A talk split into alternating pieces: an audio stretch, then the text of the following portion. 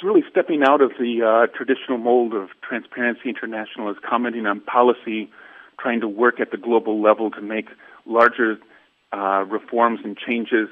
Now we're going to try to say that enough is enough on a lot of the specific cases of grand corruption. And we're using those specific cases to illustrate the need for trying to make some sort of systemic changes to uh, to stop the flows of illicit finances that are flowing out of the, the, the South into the North, into bank accounts all over. So we have a contest. The contest then puts up 15 different individuals from all over the world, or companies or entities like FIFA, companies like a, a Chinese company that has repeatedly uh, bribed or otherwise mishandled communities, local communities, when they do their projects, or the state of Delaware in the United States, where you can register a company in a few minutes and then use it by use as an arms dealer or as a drug smuggler. We're saying that there's a number of individuals that need to be identified. What will Transparency International be doing with those that have been voted for as being the most corrupt? At the moment, it looks like uh, Mr. Felix Bautista. He's a senator from Dominican Republic. He's leading right now with about uh, 130 votes.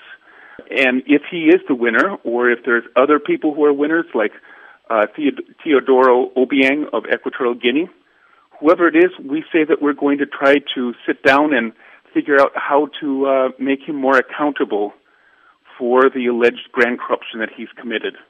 If the justice systems don't work properly, if there's not an incentive by the international community to come down and say you can't do this anymore to both your people and to the to the rule of law of the world, then TI promises that we're going to do something about it.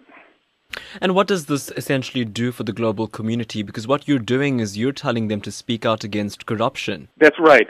As the advocacy director here in Berlin, I have a team that goes to the G20, the, the Group of 20 meetings, or to the G7 meetings, or to the the OECD meetings, and we've been working at it for 20 years. And at 20 years, we've had polite discussions.